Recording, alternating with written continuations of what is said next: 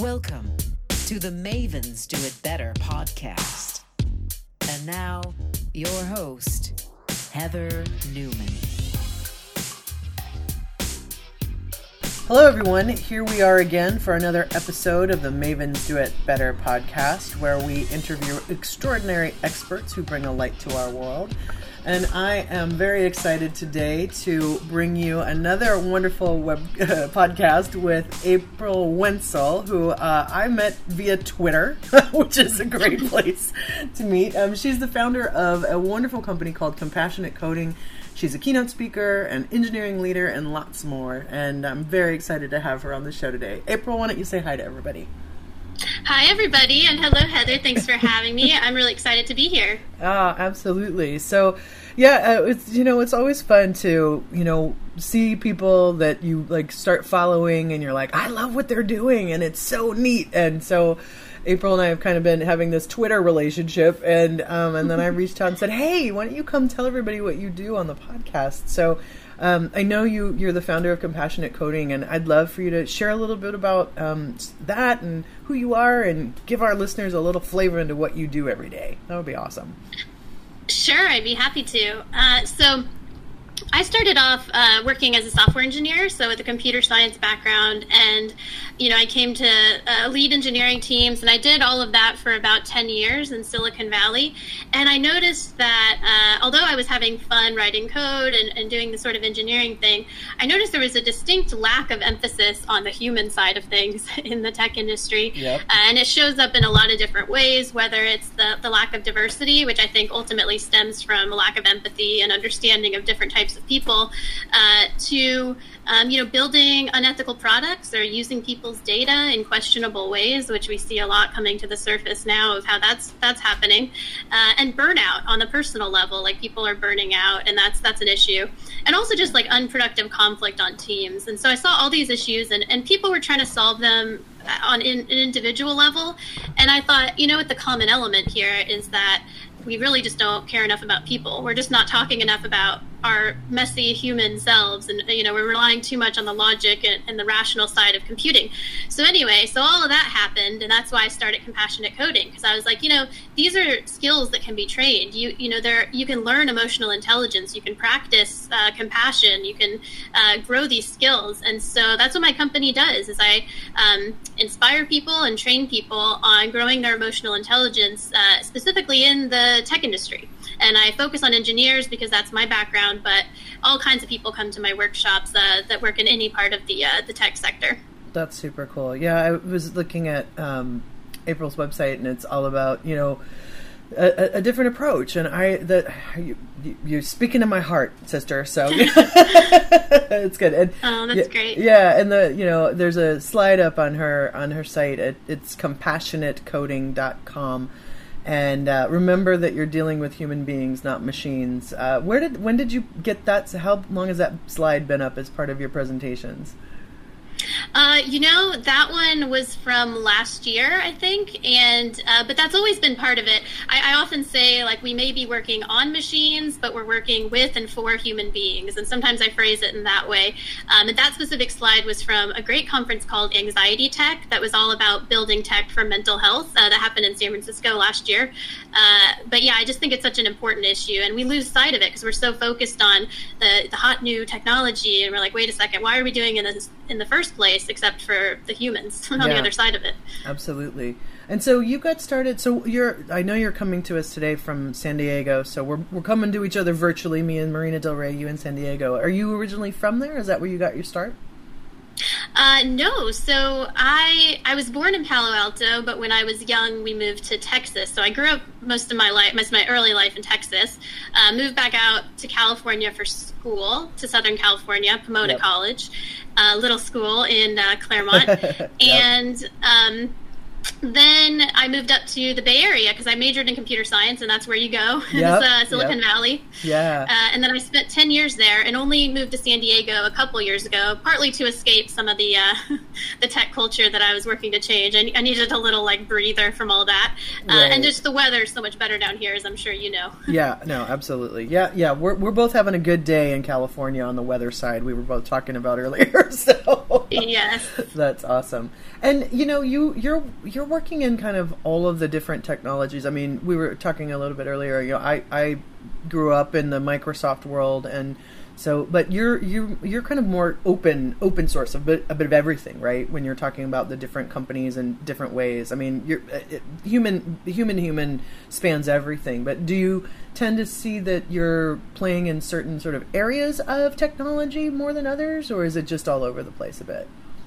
You know, it's really all over the place, which which is consistent with my background because working as an engineer, I jumped around quite a bit as well uh, in in terms of languages and platforms I was using, as well as uh, you know even the sectors within tech. So like you know, I worked in education tech, health tech, gaming, um, some bio uh, bioengineering research, Wow. basically across the board. And so uh, you know, my clients range from uh, you know big kind of tech media companies to like small open source startups that like I'm talking to like eight people to like some of the web companies, you know, social media companies. It's sort of you know, one time too, like um, a hotel company that just happened to have like you know an IT department, and so it really just is completely uh, across the board, uh, lots of variety, which keeps it interesting for me for sure. Yeah, absolutely. And I know you have talks, um, like you just you, you you're doing talks where you're talking about um, compassionate tech values. Will you talk to everybody about that a little bit? Is what that means?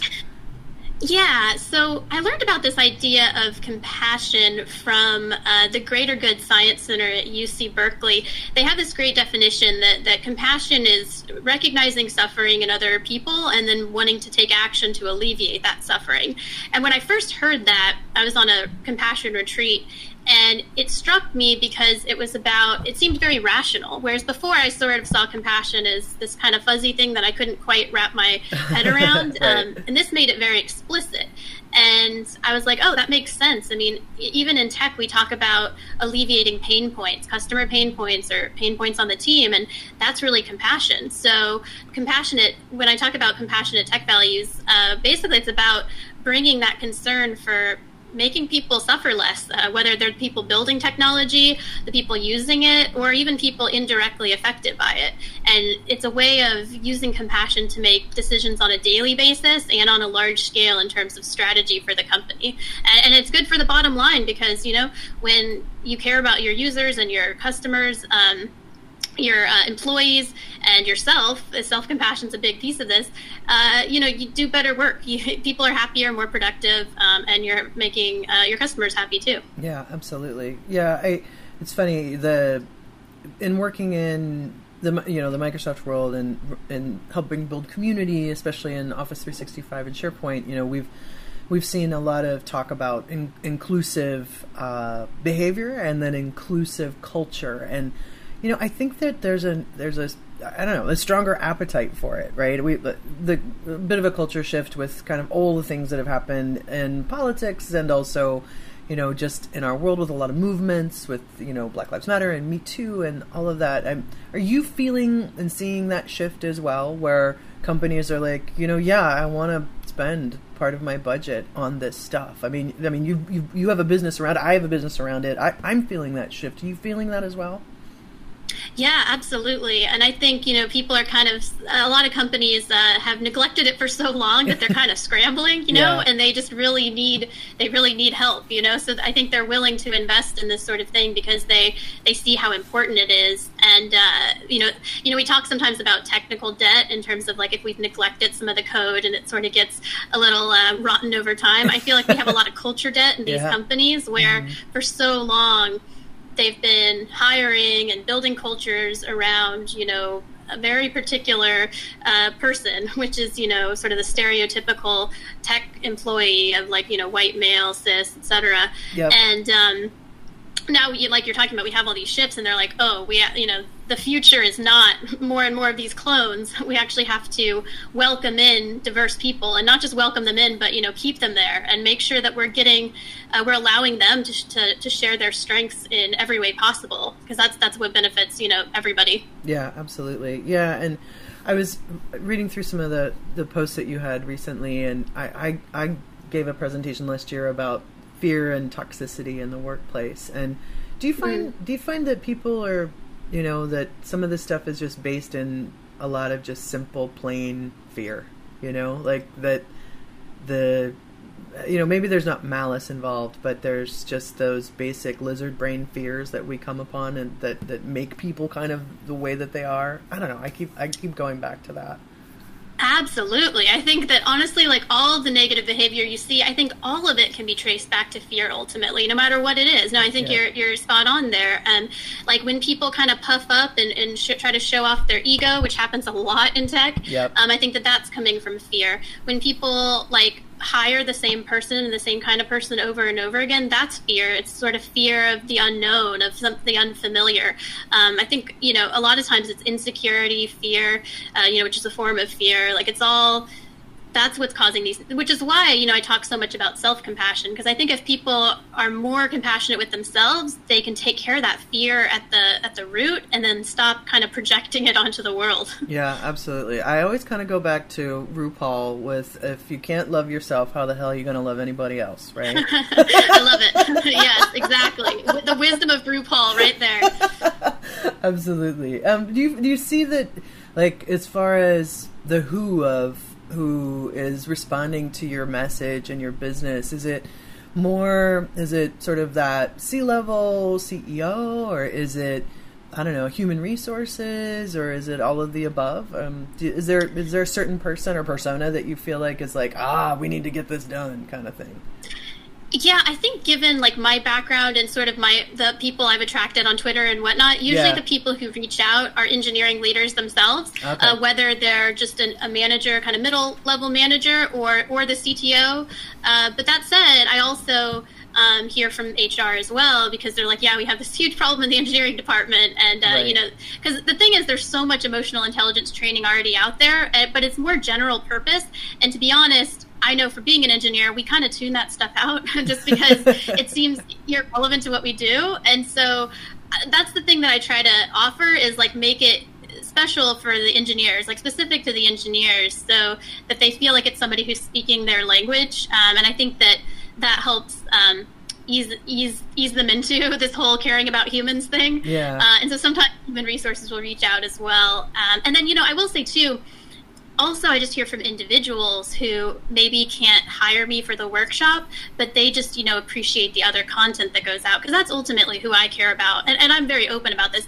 Yes it's great when i can make companies more productive and that's why they pay for you know my services but ultimately what i care about is the individual's happiness. Yeah. and, and, like if it's healthier for an individual to leave a company then you know i'm happy to support them in doing that you know? My loyalty is always to the, the individual really yeah, absolutely. No, that makes sense. I mean, ultimately, it's a, it's about who we are, right? And each in, mm-hmm. each of us individually as human beings, and how we can be the best version of ourselves. Yeah, every day. You know, yes, it's an ongoing process. Yes, absolutely. So, um, talk about the workshop a little bit, or or is it a set of workshops, or is or is it one? And we tell everybody about how that works a little bit and what it's called.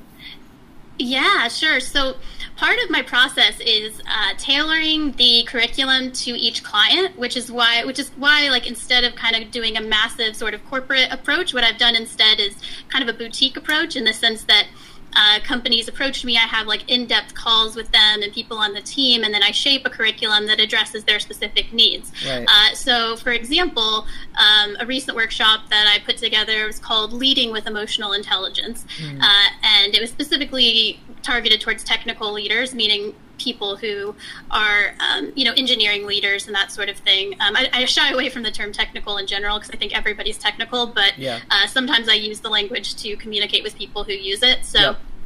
um, it was like directed towards engineering leaders, and the I do tailor it, but usually it can be grouped into sort of three sections. Um, we start off talking about the self because, as we were talking about, taking good care of yourself is so much like at the heart of all of this. Otherwise, you know, what are you doing? Like, if, if you're not able to manage your own emotions and, and behavior, then it's really hard to lead anyone else. Uh, and so, uh, we always start with the self, um, and that's something too that our society doesn't necessarily encourage. Yeah. Looking inward, it's mm-hmm. sort of sometimes people call it self-indulgent or you know selfish or self-obsessed and, and but it's actually just so important and it helps you present as your best self. So anyway so we start uh, with some exercises around you know introspection and understanding how your own mind works. And so a lot of that's individual exercises to reflect on past actions and things like that.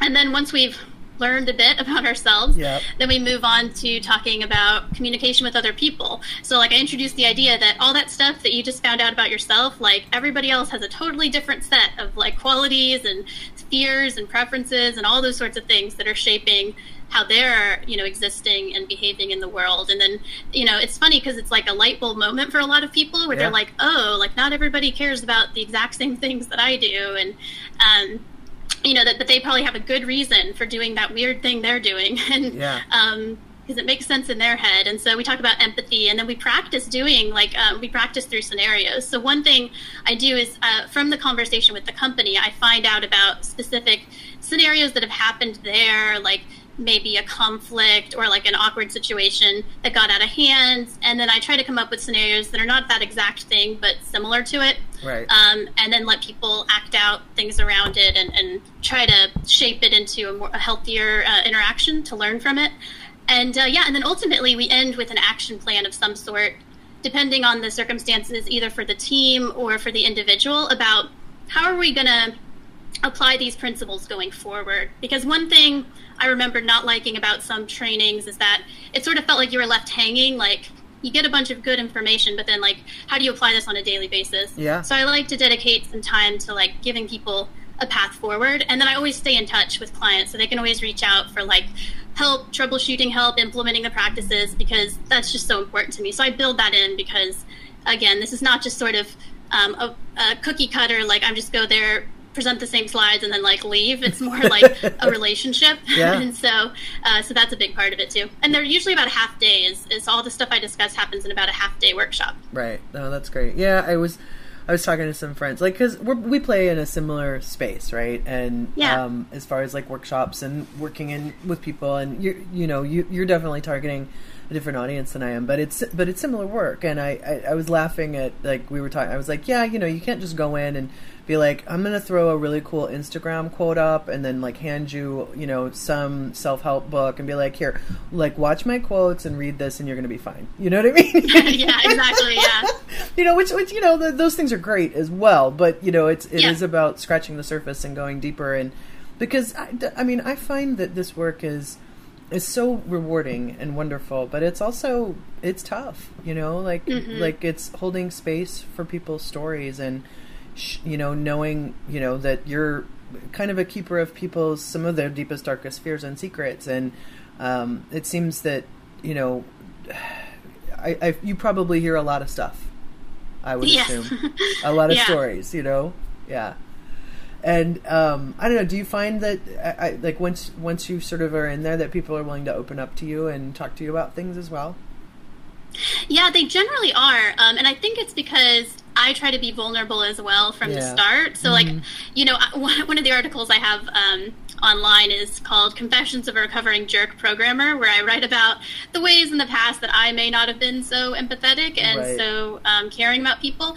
And it's a really vulnerable article where I talk about my own insecurities and how I projected those and all of everything. And so, a lot of times I'll share tidbits from that in the workshops. And I think it it helps show that one that like everybody's human and we make mistakes and two you know we can learn from them. And so i think that helps open people up a bit more. Uh, but you're absolutely right. And i think i mean i feel honored that they're willing to share in that space because if they do share it means i've done my job of creating a safe space for them to do that. Yeah. and sometimes they share things that you know they never would have been comfortable sharing before but if you establish that safe space they do. And sometimes you can see the catharsis you know? Yep. and uh, yeah so and i'm sure you've seen the same thing mm-hmm. and uh, yeah i do find that that's that is really rewarding, as you mentioned. Yeah, absolutely. And let I want to switch topics a smidge. And so I, I, you know, have read you know, obviously on social media and stuff. But you're talk about you're an ultra runner and an ethical vegan. Talk about that. That's that's awesome. So yeah, Thank you. yeah. What does that tell Yeah, everybody thanks- what that means? So you know, Yeah, thanks for asking. So Sure. the, the ultra runner means that I run ultra marathons, which are anything longer than a marathon. So a marathon is technically 26.2 miles. Right. And so if you go anything more than that, you're technically doing an ultra marathon. Uh, the ones I've done have been 50 Ks, which are like a little bit over 30 miles. wow. Um, and yeah, they're they're pretty intense, and, and I'm a slow runner, so I don't claim to be a fast runner. And so they took me about like eight and a half hours, which some people are, are more interested in, in just the length. That's like almost a whole work day of just Right. straight running. Which, Wow. but um, but so it's funny because I actually in high school, I sort of in, in grade school, I hated running the mile, like in, in um, gym class, like I Mhm. like running around the track. Like it, I got out of breath, my face got red, like I was not in good shape at all. Right. And it took me until my like mid late to late 20s before I really found that running can be good for my mental health. So Yeah. I, instead of like using it as a punishment or like a, oh, I have to do this to stay in shape, it was like, oh, this can be a pleasurable activity. And so that's what led into the ultra running. And so, um, yeah, it's like totally transformed my life and gave me more energy. Yeah. So Oh, that's the running side. that's awesome. Uh, Thank you. And the uh, the vegan side. So you know, I mentioned that compassion retreat I went to. It was actually when I became vegan that I went to that retreat. Um, and thanks for asking about it. Some people shy away from it because it's like sort of a niche thing, and so I appreciate your asking about it. Sure. Uh, but yeah, it's just you know I'd always loved animals, and so I, you know I did this reflection, and I realized that my actions weren't aligned with this idea that I loved animals and I, you know that I believed in like nonviolence and stuff because uh, you know if I really gave it thought I was like although society says it's okay and like I grew up in Texas so I grew up eating barbecue you know it was like I thought oh this is totally fine. I realized that for me personally it felt like I was out of alignment doing that. Mhm. and so that's sort of what led me into going vegan and then i you know read about it and everything and um, that's what introduced me to compassion. So it's actually i mention it in my bio and stuff because it, it shapes so much of my worldview now um, Yeah. having connected with animals because animals are easy to connect with because they're pretty innocent you know? And so that was my pathway into learning about compassion and i'm like you know what?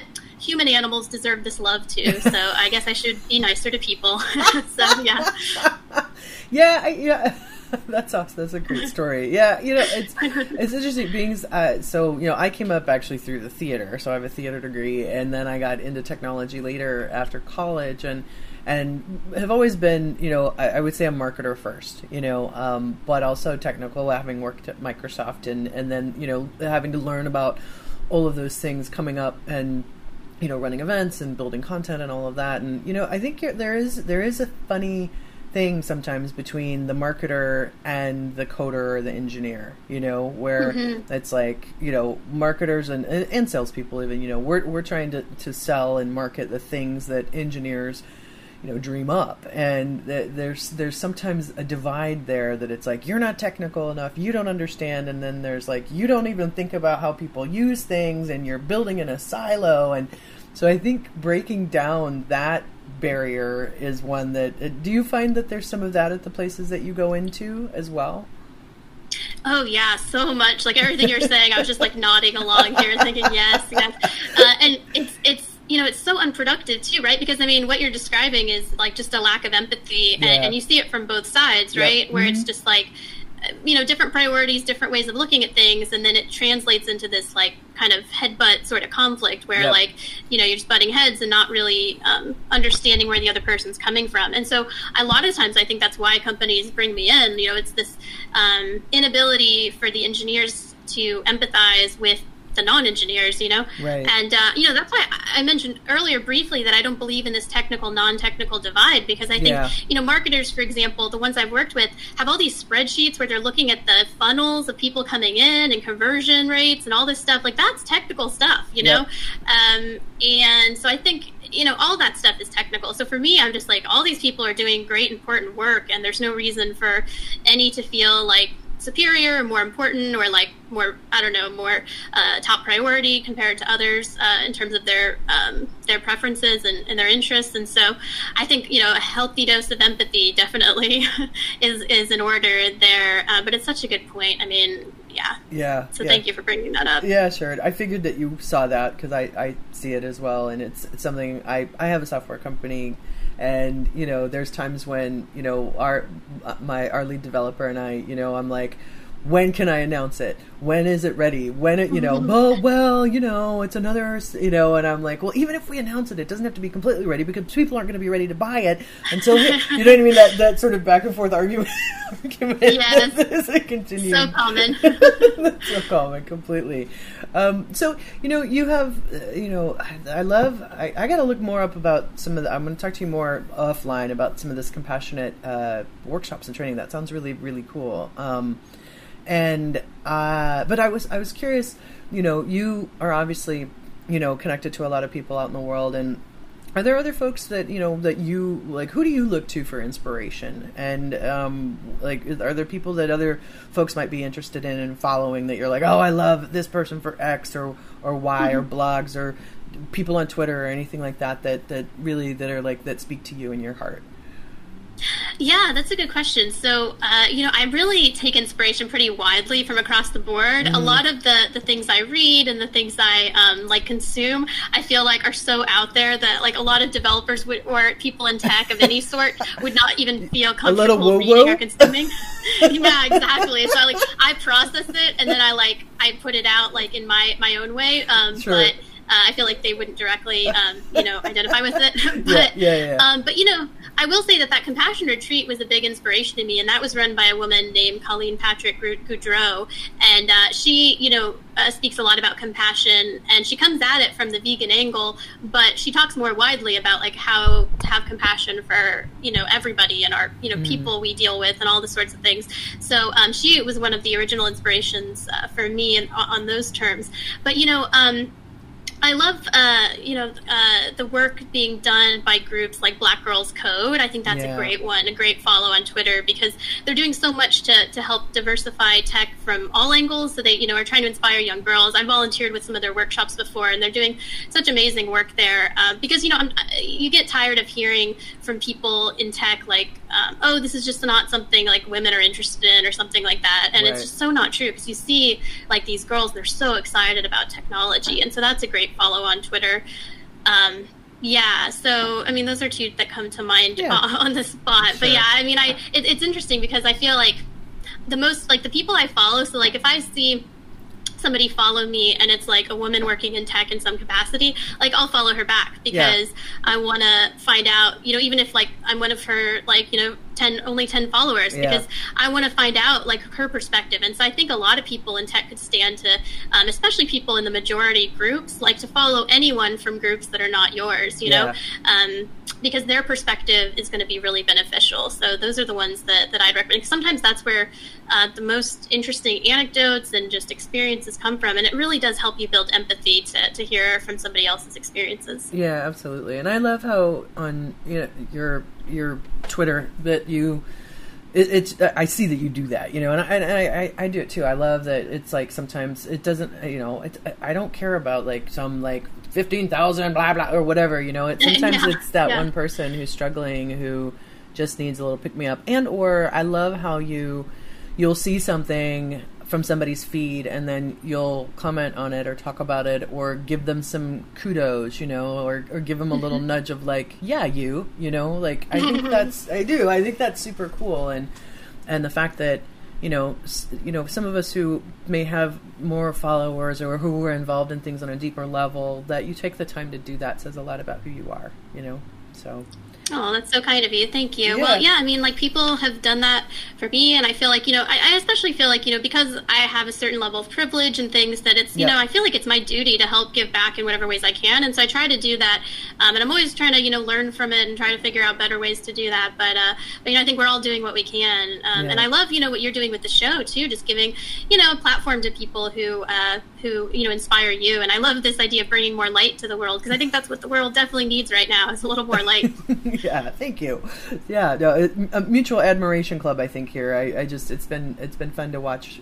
Uh, you know, get to know you a little bit more and all of that. And um, oh, I so so as far as uh, the compassionate coding goes you're doing workshops and you obviously do consulting with folks and sort of i would say coaching, you know adding on staying in and building relationships um, talk about your speaking a little bit too so i know you're, you're a keynote speaker and you go in and do that so t- talk about what you do there and, and maybe one of the last ones you did if you would Sure, yeah. Um, so that is sometimes paired with a workshop. So the the workshops are limited to about 25 people, uh, yep. and sometimes I do multiple ones. Whereas the keynote presentations, like any number can attend. Sure. So a lot of times companies will have me do the keynote and then a follow up workshop for more in depth for a smaller audience.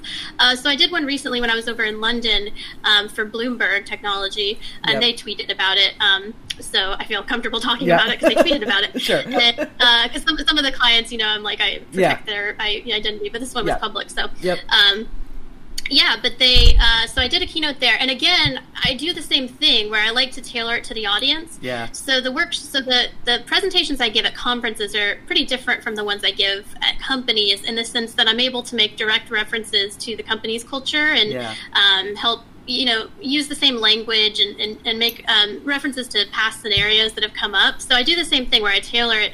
And uh, yeah those are those are really fun to do because uh, again you get to speak to a large audience there and um, you know, kind of show a perspective that they may have never have heard before. So for me, the, the, the awesome part of that is hearing afterwards, like from people, women and people from underrepresented groups. A lot of times they're just like, oh, thank you for talking about this because uh, we need to hear it, you know, things like that. And that comes from, you know, all kinds of companies. Um, and then from other people in like the majority group are like oh thank you i never thought about it this way and so it's those two types of feedback that keep me going because i'm like oh yes like we're opening minds here so yeah uh, yeah and that happens at companies like large to small and at uh, conferences too um, and so that's uh, that's the thing. But the, all the topics are in the general space of you know compassion and emotional intelligence combined with technology. But it can range from focusing in on like burnout and preventing that, and how to manage stress, to like very specific how to do compassionate code reviews. Uh, so it sort of runs the gamut there. Yeah, yeah. Like one of um, our speakers in the Microsoft realm, um, Sonia, she had a uh, talk last year that was all about burnout, and mm. I it, the room like you know it was about 150 and i think the room was packed to the gills i don't even know how many people were in there but it was just one of those where everybody came you know and it was one of those like oh, okay this is obviously a, a, topic that everybody's interested in. And do you feel um, so i you know i i belong to many you know in the past especially say even five or ten years ago you know it would be women in x you know women in tech mm-hmm. women in drones women in whatever um, whatever the x might stand for. And i'm finding that you know we still have those groups and and all of that but i also find that kind of like what you're saying is that when you're brought in not just for the women in, but you're brought in as a keynote or you know brought into the like larger conference, we're we're getting I, I, I don't know I, we're getting more of the conversation. You know, like we're getting the allyship. We're getting. Do do you find that there's less women in and more diversity and inclusion? Do you feel like there's a shift happening in how groups are put together, at what you're seeing and who you're speaking to? Yeah, it's an interesting thing because you know I see the value in both still yeah, uh, because you know, those women in groups definitely provide a safe space a lot of the times yep. for for women to discuss these issues and, and to feel like comfortable yeah. sharing things and mm everything and to uh, swap stories and, and, get like you know real talk advice about yep. stuff. Uh, but that said, I think the you know the other side's important too because for example, I'm usually not brought in by the Women in X group because, uh, and when they do reach out, they usually don't have the budget to bring me in personally because, like, like honestly, because uh, a lot of times those groups are sort of grassroots organizations and they don't have yeah. the budget that like the engineering department has right. for training. Right. And so it's usually, which you know says a lot there too. You know, we should be giving more funding to these women's groups, yeah. but more often I'll go in through the general engineering group because again, these principles apply to all. Yep. And I mean, that's the approach I've taken with my company. Is you know, I'm trying i'm working to appeal to all types not just you know here's how women in tech can do better it's more you know, if anything, it's more emphasized on the other side. Like I think most of the people who have reached out to me to hire me have been men, you know, in, mm-hmm. in the, the, majority group, and uh, because they they recognize that these skills will help them and their teams, and so. I think there's a there's place for both, and I'm glad that we're having more of both. I would say, yeah. um, and uh, I think that's important um, because you know some some women will say like oh I don't speak at women and X things which you know I respect everybody's choice and all of this but I still do because I feel like sometimes you need to see people in a role that um, can help you like be inspired to apply things to your life. And there are certain issues that I feel like you know women in, in that position can discuss that um, that men in that position can't discuss. So I think there's a good place for both, and I'm happy to contribute to both, and that's my attitude on it. Yeah, I feel the same way. I, you know, it it is one of those. It, we're we're constantly shifting, right? But also like respecting the fact that a lot of those grassroots efforts were what have you know launched all these other amazing efforts that have blossomed and bloomed and like you said understanding privilege and bringing along everyone um, into the conversation. You know, where something may have started one place and now it's it's blossomed into something else. It's I just I find it all very exciting and but but definitely yeah, both are so important. Um, you know, I, I, I always like to ask final question. Um, so you know, with doing this, what you do on a day-to-day basis with um, compassionate coding and that's compassionatecoding.com and you all should go right now to the website and sign up for um, april's newsletter to join the movement around that so you can hear about what she's doing and uh, be informed. But um, what what do you can you go back to something that was like the the spark? I love to figure out like what that a moment or a couple of moments or someone or that spark where you were like yep this is it. This was that moment that said, yes, I'm going down this path. Yeah, so um, it's funny because I'd love to have a positive thing to share there, but it's actually it's kind of a combination negative that led into a positive. Uh, sure. I, I, got fed up, so I was at my my last tech company that I was working for someone else, yep. and I had been part of one of those grassroots organizations uh, for diversity at the organization. Yep. And I got feedback in a one-on-one that people were afraid of me, uh, ah. like meaning the other white male tech leads were afraid of me uh, because I kept bringing up issues of diversity, and uh, you know know, like I'm a woman of small stature, and I found it kind of amusing that people would be afraid of me, first of all. But secondly, this is feedback that strong women get all the time. Like if you speak up, you know, you're abrasive and, and whatever, you're domineering, or worse words. And so I got fed up. And so when I got that feedback, I was like, seriously, like we have like an organization of 40 engineers and I'm the only woman. I try to speak up about it and people are afraid of me. It was just like ridiculous. So I got so frustrated that I was like, all right, I'm done. So I gave my notice that day, two weeks notice, and I was like, I'm going to start a company to fix this because uh, it's uh, it's been bugging me throughout my career and, and I'm sick of it. So that was sort of why I left and decided to do my own thing because I saw that the existing systems were not ones that I could thrive in. And so I had to create my own system that I could thrive in. And compassionate coding has been exactly that for me. Like, I've been able to help others, but it's also just been personally renewing for me. Like, I used to be a zombie, just like so burnt out from having to do all the emotional labor of being like a woman in tech. Yeah. And now I have so much more control over my situation and I feel so much more empowered and I'm able to empower others, which all that does is help boost me up, you know, as well emotionally. So, uh, so that was sort of the spark was that, um, was that one-on-one when I was like, seriously, this is, this is really going to be a problem here still. And so I was like, I got to start a company to fix this. Yeah. Uh, birds of a feather my friend. yes, a common experience, I bet, across the board. Yeah, yeah. No, I, I, do. I think that there is a lot of like, you're too much, you're too heavy a crown to wear every day. You know, like, could you tamp it down? Could you, you know, could you just stop bringing that stuff up? And and I I do think that you know. Uh, that spark is is is a is a catalyst for a lot of folks. I think in this arena too is that you see a problem and also something that just personally that you know like being our true authentic selves is what we're meant to do right? And i think you know that there's do you know that i'm sure you know that marianne williamson who's also running for president um, yes. you know that they're her our deepest fear do you know that poem? Um, yes i do. Yes yeah. about the light. Yes. yeah about the light and about you know not if you don't shine your light then you're not inspiring others to shine there. So what are you doing tamping yourself down? You know, kind of the mm-hmm. basis of that. And I kind of come, I go back to that a lot. And what you just said made me think of that in a great way. So yeah. Well, I, I gotta say, I'm uh, I'm I'm glad that you you had a moment of feistiness and said heck no. yeah, thank you. Yeah, I, it was a good one. Like I felt good afterwards. It's one of those things when you walk out, you're just like, yeah, Yeah. I've taken back my power. yeah, absolutely. So yeah, so the invitation to I think have other folks do that. So you know, April is amazing, y'all, and she has a great website. Yeah, and you have such a great you know Twitter following, and I'm sure all the other social media stuff as well. So. Um, yeah, is there anything else you want to tell everybody about that you're doing that they can look out for? Um, Um, yeah. Oh, yeah. No. If, if so, if they subscribe to my uh, mailing list com- at compassionatecoding.com, uh, they'll get announcements about everything. And so, right now, I'm excited to be working on an online course to put some of the ideas I've been teaching in person in a more accessible format online. So that'll be announced through the mailing list uh, soon, hopefully. So uh, yeah, that's that's kind of the main place to go. Yeah, awesome. Well, that's fantastic. So, everybody, uh, we'll put all the information about April and her website and her company um, in the show notes. And I just want to say thanks for being on. What a pleasure to talk to you finally. It's so great. Yay. Well, likewise, thank you for having me, Heather. It's been awesome, and it's been great to uh, to virtually meet you. Yeah, absolutely. Wonderful.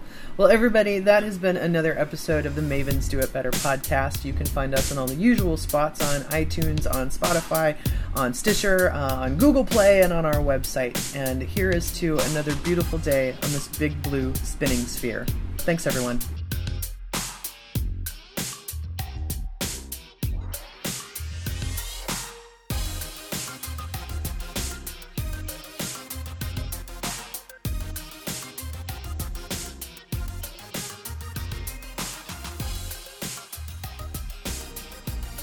Original music on this podcast was created by Jesse Case.